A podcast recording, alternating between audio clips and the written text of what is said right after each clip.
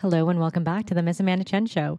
We're now in season two of the 100 Masked Men series, where I anonymously interview different men from all walks of life about gender roles, expectations from society, and how that affects our self worth.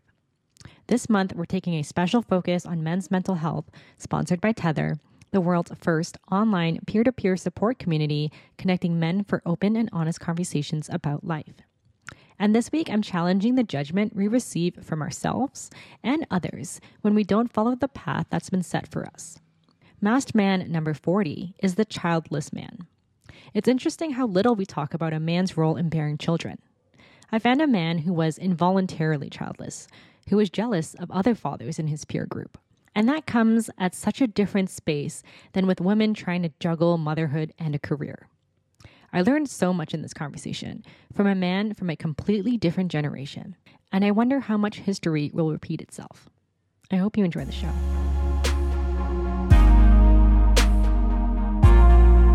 I was born in Old Trafford, Manchester, which is, I guess, equivalent to something in the states in the uh, in the Rust Belt, as it's called now. It was a heavily industrialized city with heavy industries, and uh, Old Trafford was very close to the working area, which is called Trafford Park. And it was a, a vast area. I'm one of eight children and the seventh youngest of eight, and I was born in 1960. And when I say it's close, it's within uh, a mile between Trafford Park and Old Trafford, where I, I was born. And there was lots of pollution around then and uh, I struggled breathing to breathe when I was uh, born, which isn't uncommon in those working class conditions. And I was very lucky in that we had the NHS. I'd kicked up ten years previously, and so the midwife had oxygen in her car. So two things: she had a car and she had some oxygen. So she revived me, but that left me with a hearing issue. So I've got a 30% hearing loss, which means my English isn't great. It's a bit of a second language to me. So I might hesitate or stumble or just not say words correctly. And that's why. So uh, that's, I was born into that working class work ethic of, you know, you, you work hard and you'll get your reward just through working hard. My dad was a, uh, worked in the print industry and the newspaper industry. So he worked nights.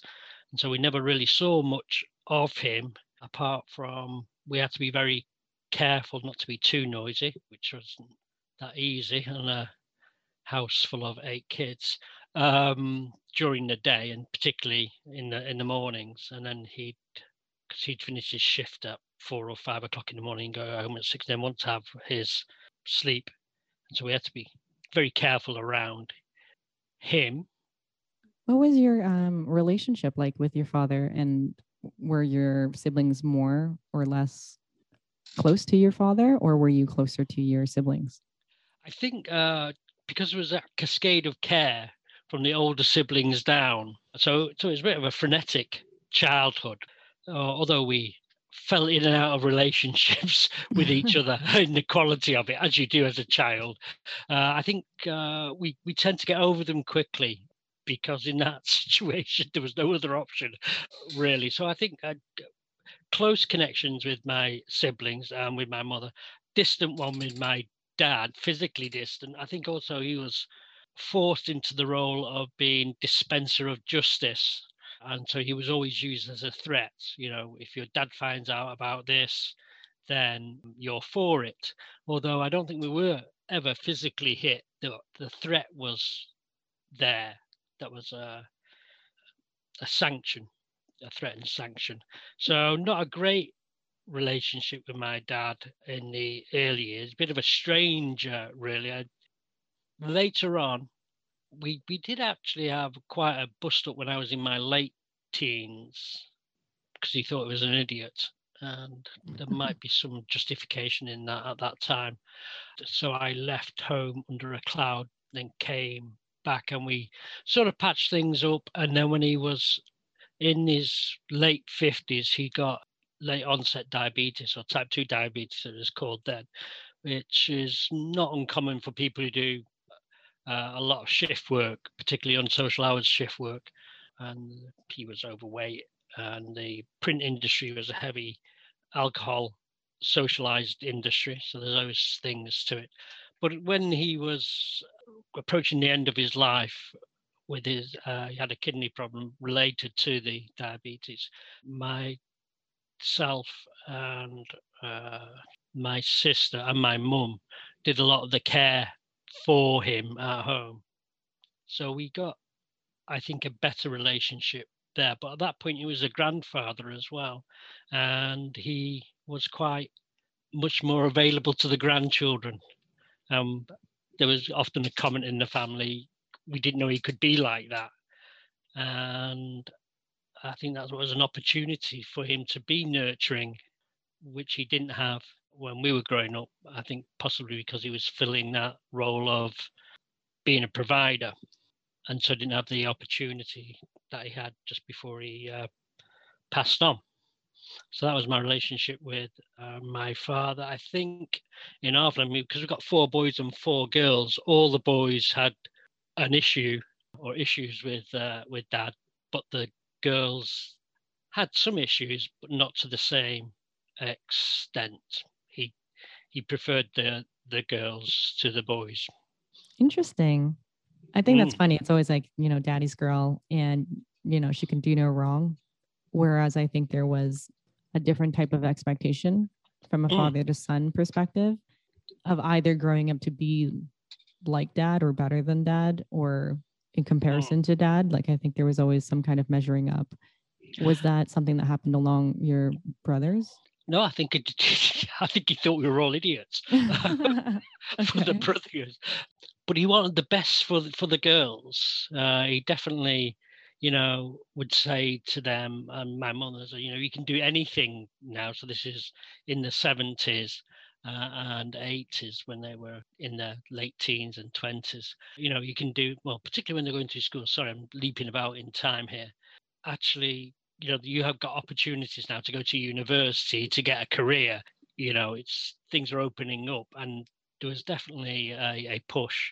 I I think more encouragement for the girls than there was uh, for the boys. yeah. So interesting. What was the expectation for the boys? Was it just like you guys had to get to work as soon as possible and start a family? Uh, versus the women kind of had opportunities for education?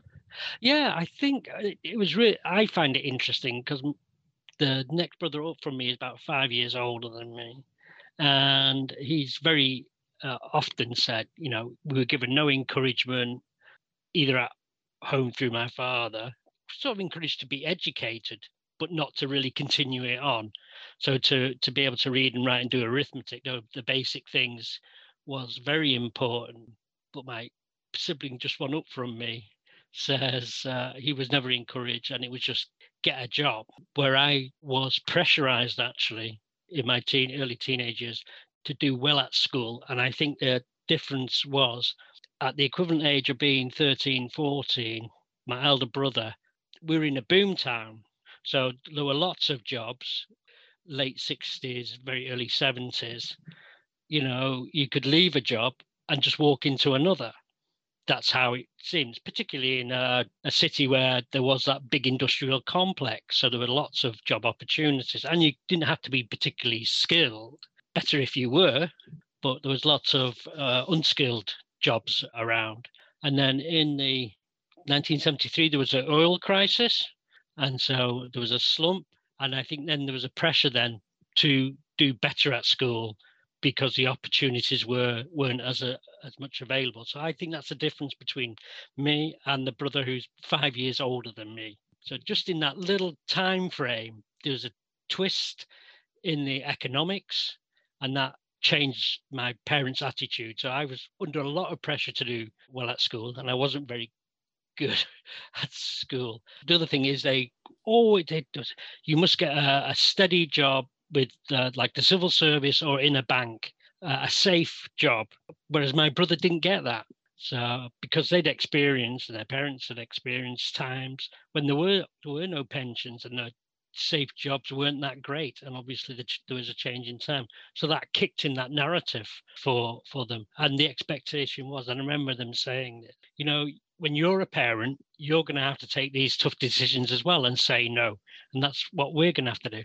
And that's the sort of embeddedness of the expectation that I was going to be a parent. This was just going to happen. And so there was that arc of life where the expectation was you'd leave school, get a job, find a, a partner, get married, and have children. And that was my expectation. And actually, was quite a driver, I think, in my late teenage years and early 20s, particularly as my peers seemed to be uh, partnering up very easily and settling down. And I wasn't, I was quite shy and not socially bubbly.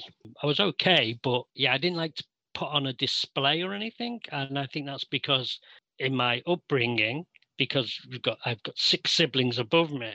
Uh, if I sort of went into a display, it was quite an ambiguous, ambivalent situation because either the chances are I'd be mocked, I might be celebrated for a little while, but then there'd be some tension. Well, well, he's getting a bit too much attention, and because they're older, they have more devices to stop you getting that attention. So I think that was very much a driver for me, and that that fear of humiliation I think was a thing of being rejected. So my preference is to step into the spotlight and then step out. I'm happier in the shadows, but I, I know to be in the spotlight is something that I, I like, but not for too long. Okay. How was how was that scene like in the UK? I'm just curious in terms of what was chivalrous back then in terms of how you would approach women to even eventually date and you know make a family mm. with how was that process for you being already known that you are a little bit more shy knowing that you are at the bottom of you know you're the youngest yeah. um, one in the family and there's all of these additional pressures now there's an expectation not only to get a job and to have this family but one that is a safe job that is secure and requires some level of additional education, right? So you're adding all these additional layers. And then how yeah. does that prepare you for choosing the right partner? Well, uh, I think, yeah, there are those layers around there. And there's that layer of moving from the, the family circle out into the social circle and, and navigating and negotiating that and learning how to be in a, a social arena that's fairly new. So I think for us, the, the pub was a big thing for for my peers, um, for the working class lads uh, at secondary school, which is between 11 and 16 years of age. As you sort of getting older, is had you been in a pub, had you got a drink illegally, you shouldn't have been in there. And I think that's very much to do with the working class way of being, of socializing for men would be to go to the pub everybody smoked back then as well. I I didn't, but uh, I was quite strange for that. But the main social areas would be club, pubs, and clubs in in the city centre. And I was a a bit of a rocker. I liked the crowd I sort of fell in with were into motorcycles. So I got into uh, motorcycles, and there was only one rock club in the city. So I used to go there with them. So to negotiate having to go up and talk to a woman with the aim of getting to know her better was quite frightening. But it was sort of expected that the, the man would approach the woman and she would then have the power to choose or not. And I think that the scripts are very limited that you could uh, you could use, which was really kind of buy you a drink, and then try and negotiate around that. And that was a big thing uh, for me to do, and I would go up with the expectation of getting rejected. Okay, so as you kind of grew older and more mature, and you started to have relationships with women, and I just want to get into the concept of you know involuntarily childlessness mm-hmm. and. Mm-hmm when how how was that process with you would you have all these conversations with your partner about having children about was that an expectation that was just already part of the itinerary or did you actually communicate together about what the plan would be for when you do have children and then were there points of tension when that wasn't happening in that relationship? Okay. Sure. I I met my wife who was a few years younger than me. I think she was four years younger than me when I was 22, so she'd be 18. And we got together very quickly and got engaged very quickly within three months. And then we saved up for a deposit for a house and we bought furniture, which we stored at her parents' house. And when I was 26, she'd be 22, we got married. We bought the house when I was 24. So we yeah, two and a half years, three years, we bought a place, we we're living together, and then we got married. And yeah, the ex- the thing we were going to do, do was actually following that pattern of getting together, uh, getting a place, and sort of getting settled down in that. She was working in a bank, actually. She was a bank teller. I was working as a technician in a university. So a very safe job uh, from that angle and she was in a safe job. And yes, we were going to settle down, get the house as we wanted it, and then have kids. And I think we did talk about that, but not in a deep, deep way. Just this is what's going to happen. Are you up? You know, uh, do you agree with that? And then as we were progressing through the marriage, she changed jobs. I was 28, so she'd be 24, something like that. And she moved in with a younger crowd. So although there's not that much age difference, it was like a different peer group to my peer group who were then settling down, starting to have babies. And I definitely felt a little bit off track that I was behind in the timeline. And so we did start trying for uh, having a baby, I think for about a, a year, and it didn't happen. She changed job, she started going out more, and I think she saw a different social side because obviously looking back, she'd had gone from being outgoing to being married. And then the world had changed socially. There was a little bit of a boom financially. And she saw a different side of life with people who weren't boring like I, I was, because that's my thing was to become a parent, although I was quite worried about my, what my role was. So I think there were a couple of times when we thought she was pregnant and she wasn't. And I thought, actually, am I going to be a good dad? Can I be a provider? How am I going to do that? Because I'm not particularly ambitious. The job's safe, but you really have to wait for somebody to die before you can get the next promotion or something like that. And I, I wasn't confident in my educational abilities either. So it was uh, excitement when that was happening, but also fear of I won't match the expectations of being a father or being a provider. I think that's really interesting that there was an expectation that your parents gave you for finding a safe job, for finding a nice wife, which mm. you you got. But then there's this additional expectation now of being a confident man, of going up the food chain, of having more access to more opportunities and more power. Why do you think that contributed to whether or not you were going to be a good dad? I, I think at that time I was, my idea of uh, a good dad, the initial thing was a provider. And I think at that time it'll be in the mid eight, mid to late eighties. The idea of um, a hands-on dad, uh, an involved father, was only just starting to come through. And I think part my fear, as you bring it up, is would I be a better dad than my dad? I mean, the aim would be to be better and to be available. But actually, I think I was also aware I didn't have the skills. I hadn't experienced babies. Yeah, so that's a really interesting point you've you've raised there. Yeah, I think it's interesting with there there's a, a level of confidence that you want to feel when you're actually going to be ready for fatherhood. And I think yeah. now in the modern world, when we're talking to kind of 30-ish men that are thinking of of having children, or even um, just women in my space, you know, that might think, you know what, I don't even want a, a, a partner. I just want, I would just want to have a child. I just want to experience motherhood. I'm mm. not sure if I even want to experience marriage or, you know, that kind of partnership. So there is that confidence of like, okay, well, I have my finances in order, I have everything to put together. I just want to now experience what motherhood is like or what, mm. you know, having children is like. And that's why there's a surge in adoption and, mm. you know, just uh, different types of modern families. So, how much do you think? out of your research with men is confidence at play in terms of feeling like you're able to even be a father figure and and what's required in that more so than you know even if you have the physical ability or the financial ability to mm. to operate that. I, I think confidence is a really interesting word. And i think there, there is a, a tension there between wanting and that may be a physical urge and yearning and as well as a social expectation of one that you you might buy into.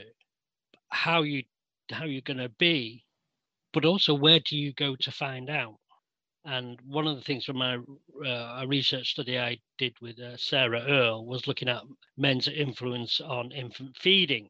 And the men were all saying there was nothing there for us to draw on from the from the from the medical side of things.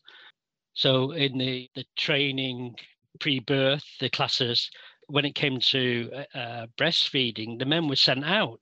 So they didn't know there's an exclusion there. And there's, I think there's something around about being excluded. And men used to be excluded from the, the birthing process. Do you think that that's helpful now that men are just more involved? in in the entire infancy stage of things or, you know there's even like exercises that partners would do together you know as they prepare for childbirth sure i think that is that that's got to be good that you uh, share an experience you gain knowledge you know it's better to have some knowledge than none so yeah i think that is uh, it is really good and there's a, a thing now about dads putting babies on their ch- their bare chests and not skin to skin. It's with uh, mothers as well when baby is born, but then also for, with fathers. And there's, I think, evidence to prove that's beneficial to both. They feel the heartbeat, they, they feel the, the sense of smells and that, that bonding. So the bonding, physical bonding, bonds throughout life. So, yeah, I think that's really interesting. I think education is so important about fertility and uh, rather than sex, sex and fertility, uh, mm. so people know, for example, how vulnerable uh, men are uh, with from the environment affecting their their fertility. How does environment contribute to fertility levels among men? Uh, directly, because sperm's in constant production. There's more and more evidence that chemical influence, you know, the uh, plastic wrapping on the on foods transfers into the food, transfers into the system, and affects fertility. Anything really that gets absorbed into the body, alcohol, drugs, tobacco, will affect your sperm, can affect your sperm. Interesting, because I don't, I didn't really know it could be that many things. You know, I understood um, if you put bad things in your body, then obviously you'd be affected. But I didn't think that it would affect so much on someone's fertility. I physically. heard uh, so yeah, at a conference, uh, uh, an embryologist was talking about analyzing sperm, and uh, she said, "I think I can see in sperm if somebody's been smoking, in the quality of the sperm, and it's." One of the first things, really, uh, when uh, men and women go to fertility treatment, is okay, you know, stop the drink, stop smoking, exercise. For men, lose uh, wear loose underwear because the testes are, you know, hang outside the body for a reason, and that's so they're a couple of degrees cooler. So don't take hot baths. Be very careful uh, about that. So pre-COVID in the UK, every summer in the past few years, there would be, because of climate change, a school where the boys had turned up in I say boys, young men, so 15 to 18 year olds in skirts because the dress code made them wear trousers. And they say, you know, why can't we wear skirts? And although it was about the dress code, they were absolutely right that actually they should be keeping their testes cool. Mm. because the, the very fine tubes in the testes can fuse with heat by a few degrees. In fact, one of the men I interviewed that is what happened to him. The tubes had fused and he was infertile, but he didn't know. And that happened in his teenage years. And he didn't know until his 40s. That's what's happened. That's crazy. I think it's interesting because I mean, now that we are in the age of COVID, and I think, you know, there's an extra lens on everyone's personal health and mm. just checking in on everything. Whereas I think sexual health wasn't something that people wanted to disclose in mm-hmm. partnerships mm. unless it was, you know, something very serious in the status of your relationship. Mm. So I don't know. Do you think that men didn't really get checked for their sexual health for a while and that's why they wouldn't know if they were infertile until it was too late i guess you could say and uh, people women are defined by motherhood. It was a big stream in the 70s from the feminists and it still is central to feminisms the reproductive issues. But for men there's an assumption that a you're fertile well a i think there's an assumption for men and women that you're fertile and that you're gonna that's not going to be a problem. And generally people don't find out there's a problem unless i know you go for treatment for something else and maybe the medication you're taking is going to affect your fertility then it's raised for you but generally people just assume they're going to be fertile and um, for men in particular i think there's a societal narrative of not wanting to know men are vulnerable and vulnerable emotionally, physically, and uh, with their fertility. There's a dismissal of men being seen as vulnerable. Uh, there's a book by Cynthia Daniels, who's a political scientist in the States, and, and this is what she raises that society doesn't want to see men as being vulnerable. And so when it's sort of presented with evidence, so she did looked at the uh, the Veterans Association and uh, Agent Orange and the effects of that and the battle they had to do to get acknowledgement that that toxic chemical affected them physically mentally but also their fertility and the, the the children they had that had issues because of that toxicity and that that's really interesting she said it's a, a challenge that we've got to realize that men are vulnerable and acknowledge it rather than dismiss it. I think that's crazy that you said that it was just a natural expectation that everybody is fertile and that there is no discussion on either way. And if if for some reason either gender can't have children it's more shameful in the sense of like how come you can't do this? This is a natural thing that everyone is born with right? I think there's that underlying expectation of us as humans that this is just something that we have mm. that we're born with so that vulnerability of just like oh my god i'm not normal or i can't do my normal function as a human and then mm. having zero support for that i think from a, a woman's perspective there has been a lot of at least conversation if you're saying that most of that feminist movement was about reproduction and understanding our role in society and our reproductive rights and having a little bit more power and access to have that conversation and even just a little bit more education around it you know from just the the process of childbirth and what is safe and what isn't and mm. not having any of that information for men you know how has that contributed to uh, just a lack of everything you know a lack of confidence you're saying you know mm. actual infertility all this vulnerability which could lead to um, you know, just very unhappy people, right? So, what kind of uh, surprising insights did you receive out of that research looking at um, men and sensitive subjects like that? I think the biggest surprise for me is how fascinating men are. And I think that the thing that fascinates me is the limited narratives they have and how they try to operate within those narratives as a, an individual, as a messy human feeling being with generally really confined way of expecting to be. While you were talking there about women and uh, the feminist movement, you know, the uh, Russo said in, I think, 1976, the motherhood mandate, women are judged by the motherhood mandate. Are, are, you a mother? Are you going to become a mother? And what happens if you don't? So there is that massive debate in feminisms.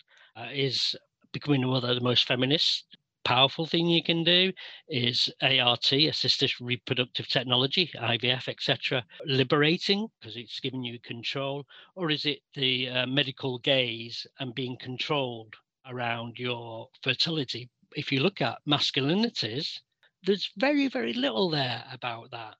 And if you uh, look at society generally, like adverts, films, and stuff like that, a lot of the women may be uh, really strong characters, how often is there a twist at the end where it's all resolved because she becomes pregnant, she becomes a mom or a grandmom? There's a reinforcement of that uh, maternal nurturing thing.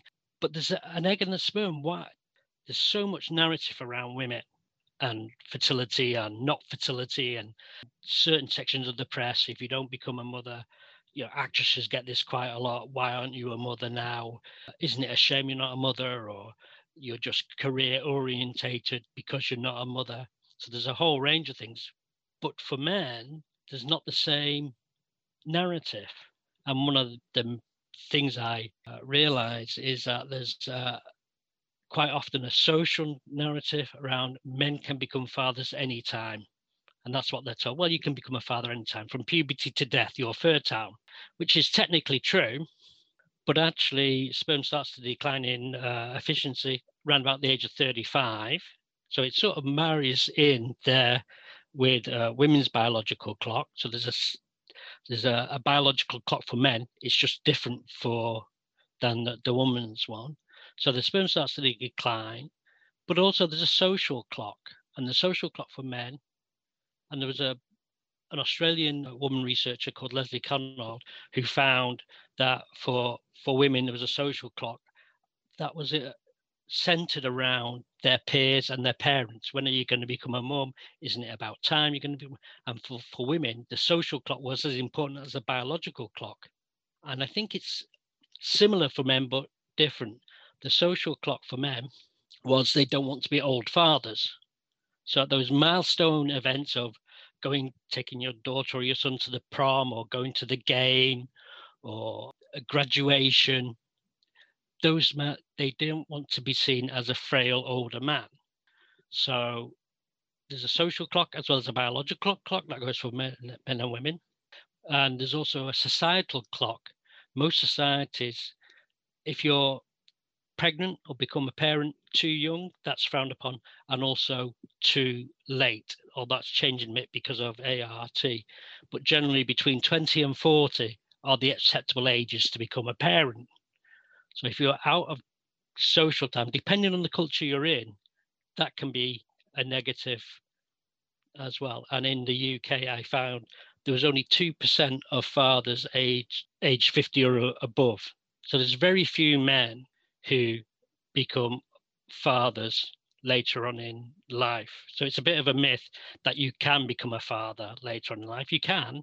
And nowadays with technology, you can become a mother later on in life if you have money or the desire to to do that through technology. But if we take technology out of the picture, then that's really interesting. I think what's really interesting, men I spoke to, they all had said something similar. And the thing they said was there's something missing. And I think that's such a key phrase because there is something missing. There's something missing in their hearts, in they're aware of a loss of a gap inside, uh, a gap in a role in intimate relationships, but there's also there's a social gap as well and a societal gap of men who aren't fathers. What roles do they fit? Because they're sort of dismissed. I think that's interesting because I think at least now in this century, there's a desire to be like the cool aunt or the cool uncle that never has kids, that travels a lot and lives a single life forever. Mm. To keep that legacy going on as if you're if you're young forever. And that, you know, you can always just settle down eventually, but that's ultimately your decision and celebrating that freedom of independence. But then when you say that there's rarely any older fathers.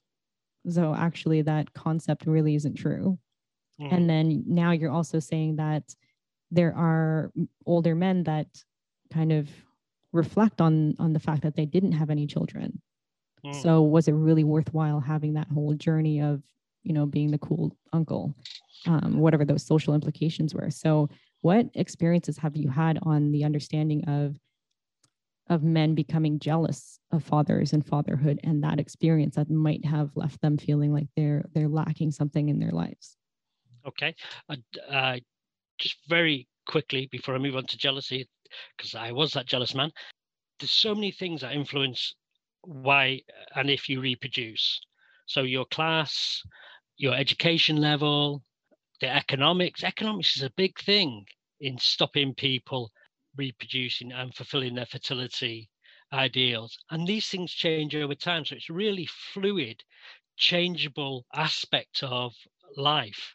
And sometimes it is who you choose as a partner. If your partner doesn't want to become a parent, then what are you going to do? Do you choose love over reproduction? But yes, you asked about jealousy. So in my mid 30s, I was in work, my peer group were having, uh, well, the partners were having babies willy nilly, and I wasn't. I felt off track then.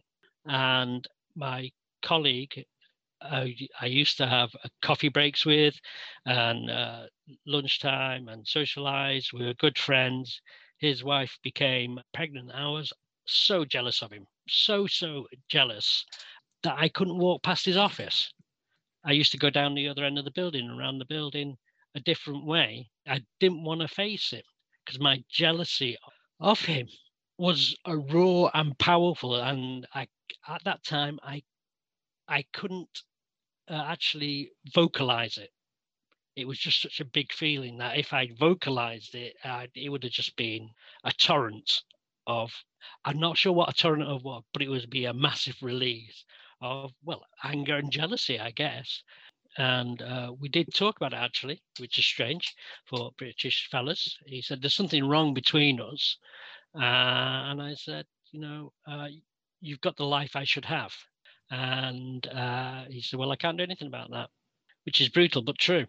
He couldn't. I divorced my first wife, or we divorced when in 29, 30. And then there was a few years because of finances where I didn't go out and about 33 i got involved with a, another woman it was it was great it was loving and at one point she said to me uh, you know i want to have your babies. And i felt so uh, made up about that. And there was a change in me because well, a, she was intelligent she was going to uh, have a great career and earn a lot more money. That actually i could be a house husband. That's that's or a stay-at-home dad. And that would be fine. I i could do that. And there, there was a change in me and, prop, and maybe a change in the social narrative as well because house husbands stay-at-home dads was were coming more into the into the frame. From when i was uh, married and my thing would be how am i going to be a provider? So in my mid 30s it's actually well we'll work it out. And yeah so it's a much more relaxed attitude. And actually my concern was more for her uh, if that's what she she wanted. Uh, but then we split up, so um, we never found out. so yeah, so the jealousy thing was involved in that as well because my peers are having babies. I sort of the door opens a little bit, or the cookie shop. I can see the cookies there, and there's a, a the chance of it happening, and then it's not but all around me, people are having their cookies, if that's a good metaphor. Yeah, that's so crazy how just because everyone else is doing it and you haven't, you know, to develop this level of jealousy that someone else is having your life yeah. where, you know, you can you always get the, the power to choose your own life and how you have it, right? And it's just yeah such a crazy thought. Do you think that I mean, I still think that that actually holds true even now, you know, whether it's to be childless or to have children, whatever the majority of things that you see, whether that's on Instagram or whatever, you're going to want to aspire for that life and then feel like it's unfair if you don't mm. get exactly the same thing. Mm. And then I think that reflects on your own self worth on whether or not you're even living a good enough life, right? An authentic, an authentic life. Yeah, it's it's interesting, isn't it? The the material aspects of life, and we're surrounded like those tempting offers through Instagram and all sorts of uh, media, and and yet the not being a dad, it's it's not like me not having uh, a really great car or a really great suit. It, it's different from uh, the material things, and that might be because I'm older now, because I'm 61. Maybe if I was in my 30s or my 20s, it would be different. That I would be really wanting those things. It could be a generational thing, because when I was in the 80s, I was uh, 20 in 1980, so obviously 13, 1990, in that period, there weren't as many material things as there are now. There were no mobile phones, for example. Only a few computers, only domestic computers are only just sort of coming out from in that period. So we've gone on leaps and bounds in technology, but also I think we've come on leaps and bounds of people being targeted by commerce to sell things to, whether you want them or not. I think that's interesting that you didn't really have a lot of desire for material things because that wasn't really a thing for you growing up as a I mean it could be a measure of status but it wasn't really a measure of a good quality of life. It was more the experiences of having children. But now in this society where it is a very consumerist materialistic world where we can distract ourselves by saying oh we don't need children. We don't need that experience because we have these other material goals that we can aspire to but out of your experience now and i think you're mentioning that you know one of the greatest fears of growing old you know without children and that fear do you anticipate that when when this generation gets older and all those material aspects dissolve are they also going to be feeling that that something was robbed from them that feeling of lack? And how would you advise us to kind of reconsider that so that we can maybe at least put those goals into living a, a quality life that we actually want to have versus distracting ourselves with whatever is available to us. Yeah uh, well that's a, a really deep uh, question. How how is that going to be managed when in front of you is placed so much that is nice and in the minute. And maybe as the generations all age, that will change. The manufacturers and the commerce will actually say, well, uh, selling Tamagotchis isn't going to work for this generation. And that dates me immediately because some people are thinking, what are Tamagotchis? Um, but there'll be an adaptation, I think, for that. So, A, I think commerce and industry will uh, follow the curve. In fact, they don't follow for they try and lead the curve, so they're trying to predict that. But yeah, for older people, there's a couple of different narratives going on. One is successful aging, where you're fit and healthy, and okay, you're getting old, but you know you're you're okay. And there's almost a trying to keep young element for older people now. How to be young, you can't be frail because to be frail is I mean you're you're dependent, you're vulnerable again, and how you're you going to get looked after? But that's part of aging. Things start to to fail, and you get your body wears out, and maybe your mind wears out as well. So, what are you going to do if you're childless?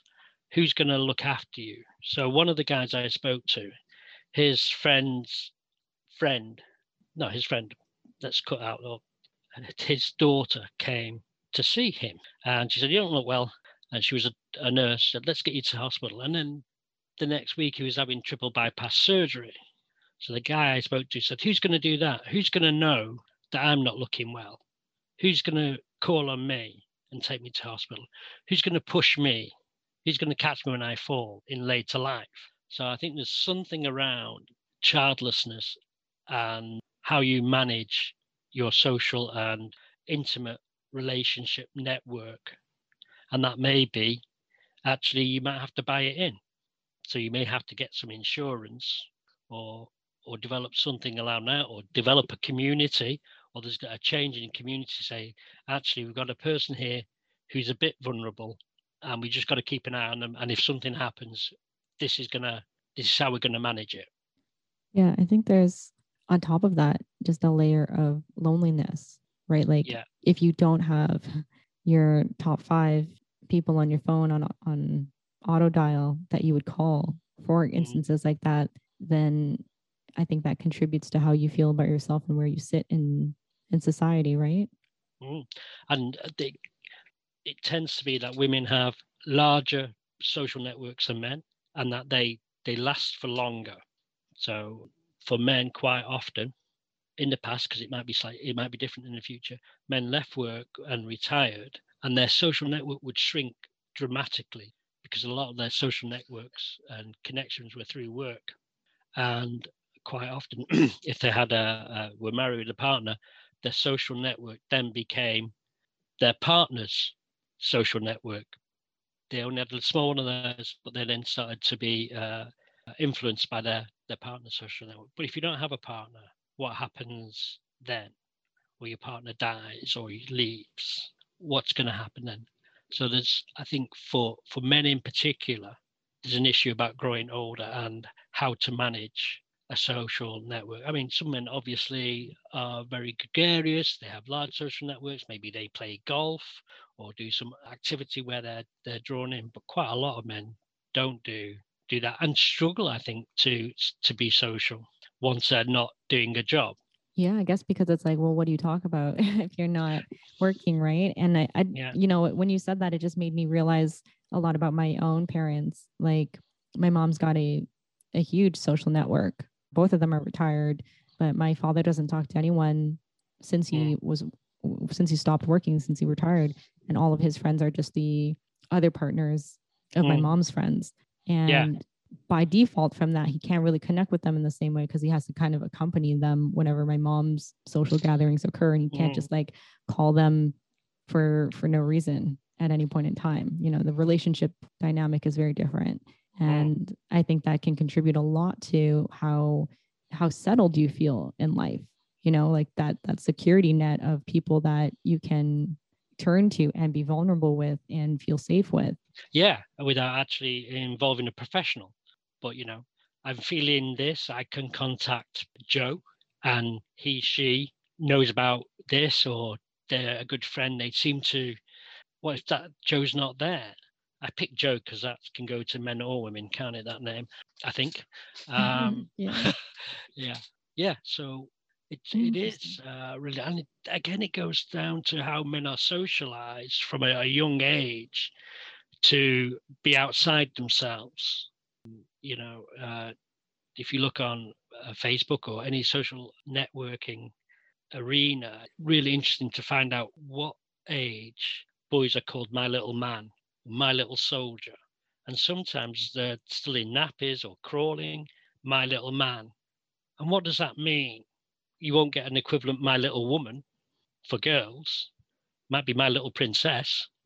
And uh, certainly women I've spoken to said, yeah, I'm still called my little princess princess now and i'm 75 but there's something there and socializing boys to be goal orientated outside themselves. So work you know if you look at male sports it's usually chasing even team sports it's chasing something there's a goal to score there's an achievement outside themselves and is there equivalent drive for women to be judged by their internal existentialism. So men exist, the virility is existential outside them, and women's existential virility is inside them. And that's reflected in how they're portrayed in society and how those arcs of ways of being across the life course are developed. I think that's wild when you said that because from from women and you know women's rights movements and and their desire for change and for power. It's all about that internal drive of representing something about themselves. Mm. Whereas if you think of men, you're right, they're they're they're trying to achieve something outside of themselves as a form of status, as a form of power. as a Mm. way to accomplish something. But then what what is the ultimate goal after that? Because is it not to get get the girl to as like the end of the package deal?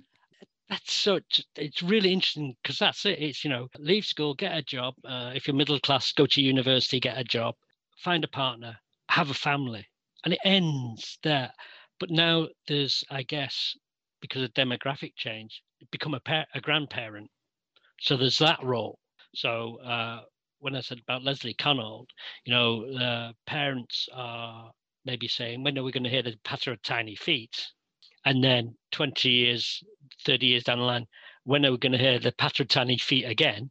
Because when are your children going to have children. Yeah, it just kind of continues the Yeah, cycle, right? sort of one of the things uh, the, the guys I spoke to notice.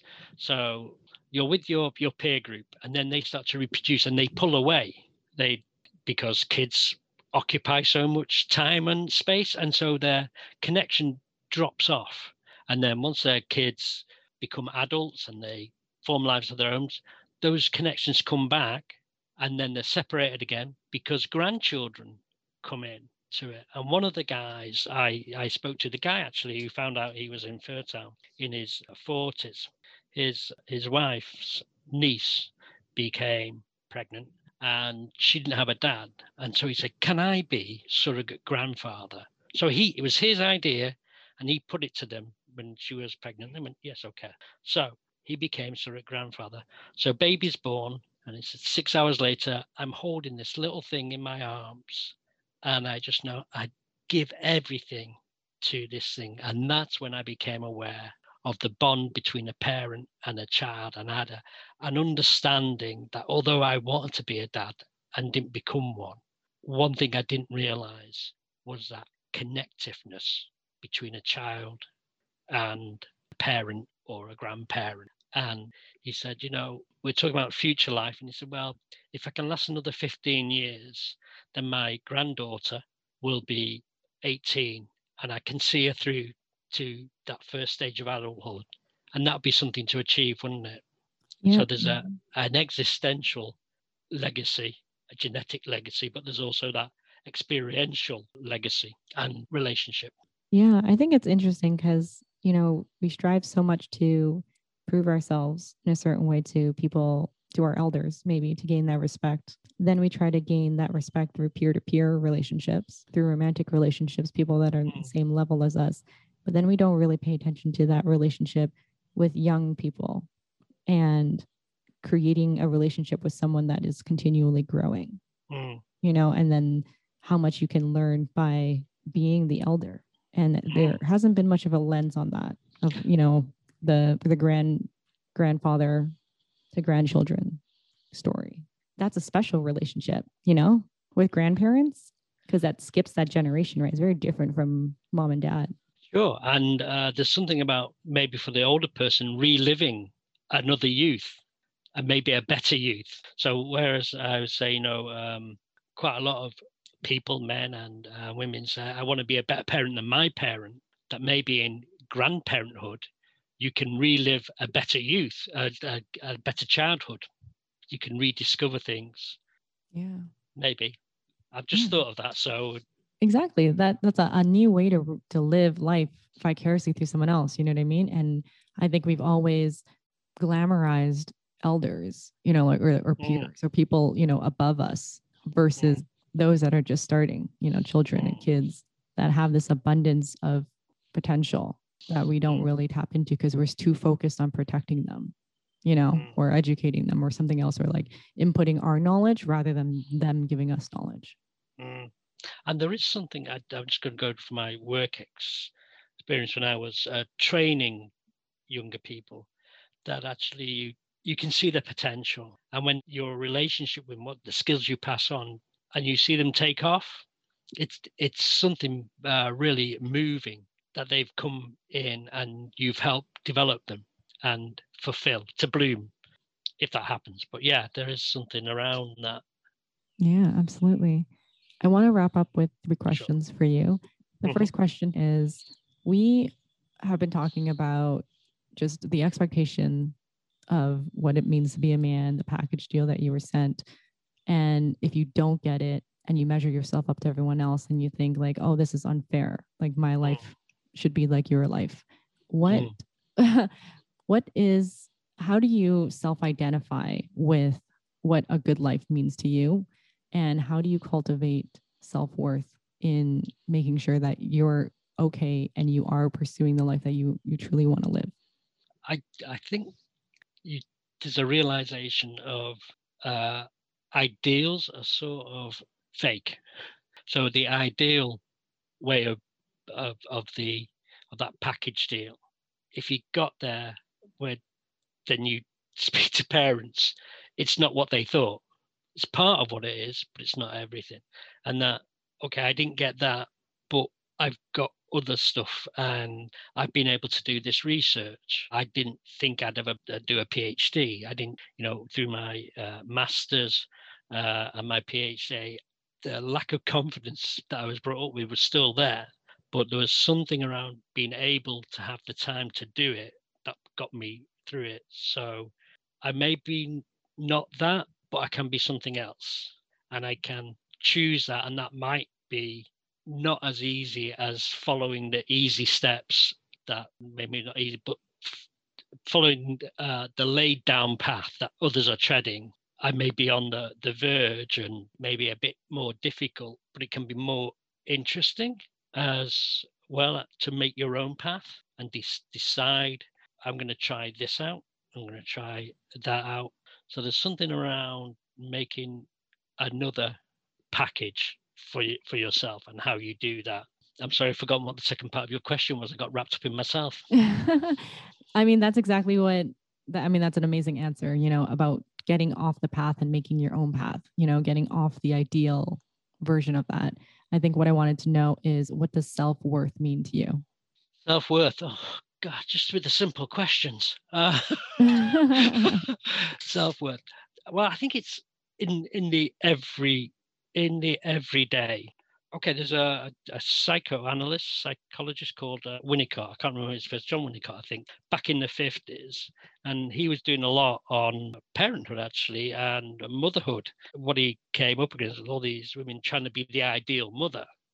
And he said, you don't have to be the ideal mother, you just got to be good enough. And I think there's something that that's I've just got to be good enough if I've have a, an ethical stance I try and fill that, but I just got to appreciate that it's a fluid, changing world. And I think that's part of the thing about the package deal. It doesn't really appreciate how much change and random things can come in. So the self worth is trying to be good, good enough, try not to do any harm. And for me, self worth is there's so little narrative around men and their feelings, and particularly about not being a dad, that to put something out there and for people to come back and say, you know, I hadn't thought of that. Quite often, I haven't thought of that, but it's obvious, isn't it, that men would feel this. Um, and sometimes men get in touch and say, uh, you know, thanks for doing this, because and certainly a lot of the men I spoke to said, I've never spoken to anyone about this. I've never told anyone. And I think if you can if I can put something there that men can come to and say, I wouldn't say that they're going to say that's like me. They're going to say, mm, I see that, but I'm different like this. That's good. That's self worth because they're rather than just floating away, they're hitting something and saying, okay, I'm a bit like that, but I'm mainly like this. And they may not have realized that self reflection. So self worth is about that self reflective thing I may not be that, but I can be this. And if I just try and do good, that's the best I can be. I think. Yeah, that is that is so humbling, you know, to not strive for something that isn't yours. You know, I, I believe that everything that it is yours will come to you. Hmm. And forcing it is really what makes your life so miserable, right? My next question to you is what is the biggest challenge in communicating male vulnerability to men to women in your experience to women well the worst experience for me when i was at a conference and i'd given my talk and uh, the questions at the end. And one of the women there who was speaking next made it very clear she didn't believe anything I said. And then halfway through her talk, I was the only man in the room, and that's quite often uh, the case. Says a lot because uh, it's about reproduction, and I'm the only man there. Uh, I talk about men's experience, and I'm at the front in the corner because that's where I place myself, so that the women know where I am. And uh, she turned and said, "The paedophile in the corner," and that was really upsetting.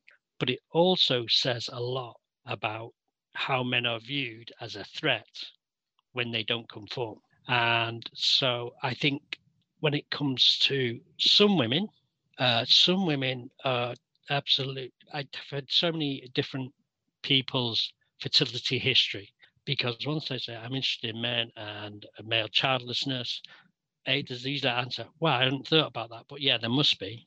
But then people describe their struggles to become uh, a mother. Quite often, women want to know what men are thinking and feeling and why they don't say those things. It's because they're socialized not to.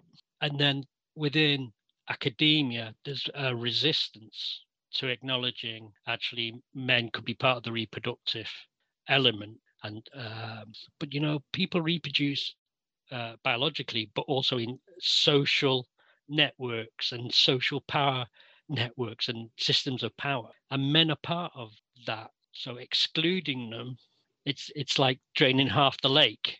Yeah, it may work for a little while, but it's at some point you're going to have to acknowledge that even if you've had donor sperm flown in from somewhere else, so you've never met the father, you know very little about him. At some point, you're going to have to know something about him because I think with insurance now, they're going to know are there any genetic issues with you?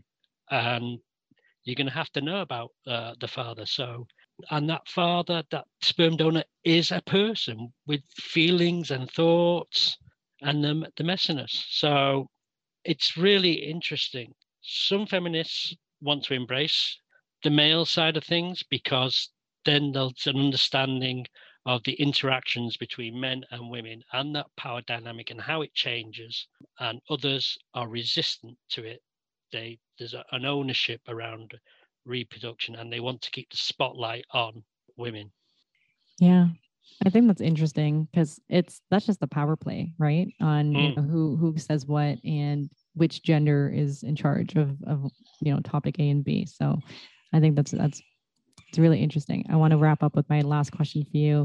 Mm-hmm. Out of everything we talked about today, which was a lot of things, are there any topics that jumped out to you that you would like to invite another man to elaborate on further in another episode on the show? Oh, wow. That's a great one. Uh, super questions, Amanda. Fantastic. uh, usually only say super questions fantastic when you know the answers.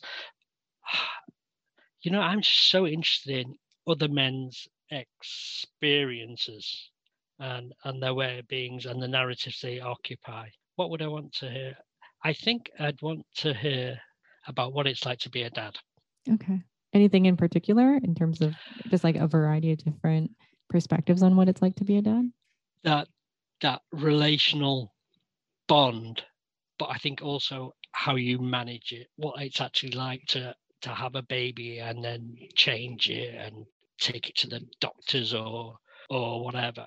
I, think particularly a baby because they're they're so vulnerable, and you've got to try to interpret interpret the the baby's needs. And I, I don't think we're many societies really educate. It's sort of it's supposed to be a natural thing, and a lot of women uh, uh, struggle with it. You're supposed to be a, an excellent mother straight away because it's natural there's another being there and it's not being natural and if the you know, there's so much around uh, not knowing that's frightening. So yeah, I'd, the the bond, but also actually the mechanics, I guess, for want of a better word, of, of being a dad.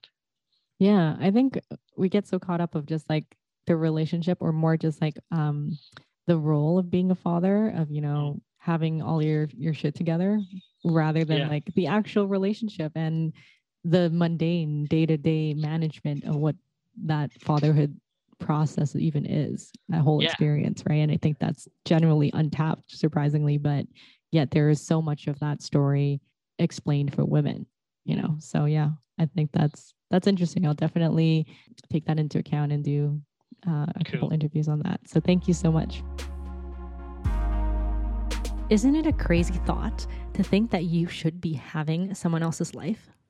What does that say about the expectations we put on ourselves and how we feel about ourselves when we essentially don't follow the common path? If you haven't already, I really hope you guys check out the Tether app if you're looking to find peer support along your journey. The more men I speak to, the more I see how important it is to have a safe space to express your emotions. Make sure to subscribe, and if you'd like to be on the show or know of someone with a unique perspective, slide into my DMs at Miss Amanda Chen on Instagram, and I'll see you next Wednesday with more episodes of The 100 Masked Men.